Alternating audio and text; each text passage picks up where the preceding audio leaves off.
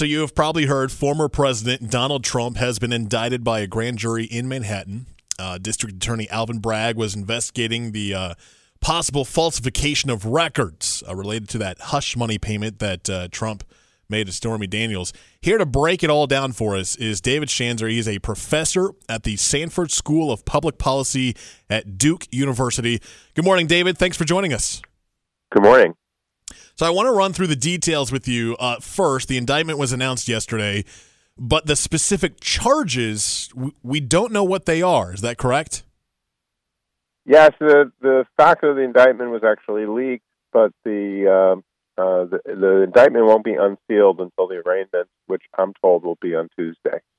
That's what I was going to ask next. Do you think former President Donald Trump is going to surrender? Well, uh, again, I know what everyone knows from reporting, and uh, it's reported that uh, he that that is the plan for him to surrender to the authorities in New York and come and be booked and appear at the arraignment. But, you know, today's Friday. We'll see what Tuesday brings. Yeah, that's true. Anything can happen over the weekend. Uh, what is the next step? You know, w- when we get to Tuesday, w- what do you think? It, what is it going to look like? I, I mean, are we really going to see like a, a former president in handcuffs and, and being uh, arrested? Well, he will be arrested, uh, but uh, I think they'll make arrangements with, with both the Secret Service and the authorities, given that his stature as a former president.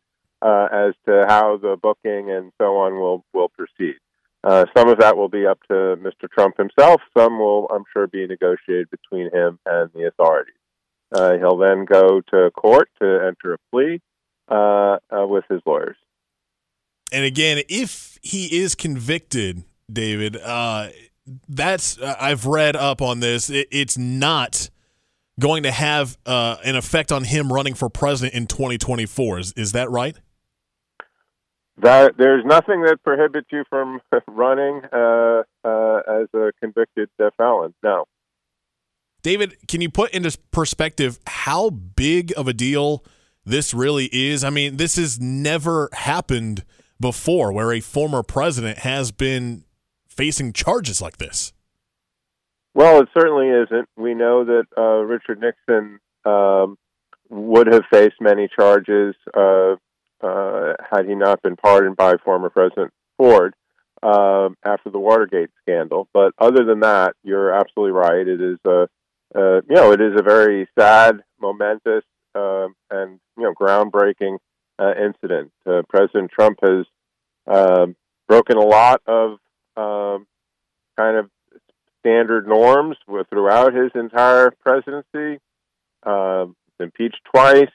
Uh, he had stances and positions that no other president has taken with respect to things like uh, NATO or his relationship uh, with the press, uh, calling the press the enemy of the people. So this is yet another, you know, chapter in a very norm-breaking presidency and post-presidency.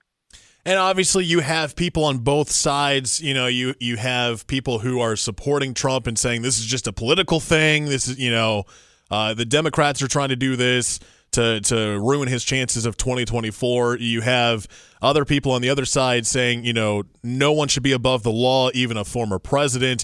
Do you, you have a feeling that this is going to drag out for a, for a while? Well, yes, absolutely. I mean, the fact that this is a, a presidential campaign, uh, this he is the leading candidate, according to every poll.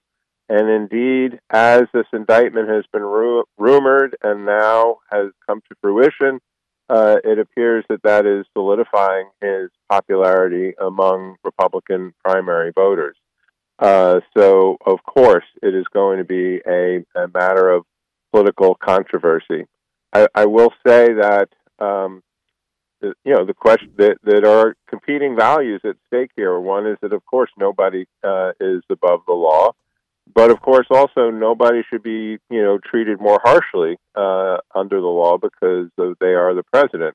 Uh, so both of those values have to take place. And I think there's at least a question, you know, would somebody else be being charged uh, in these circumstances for this offense uh, if they weren't Donald Trump?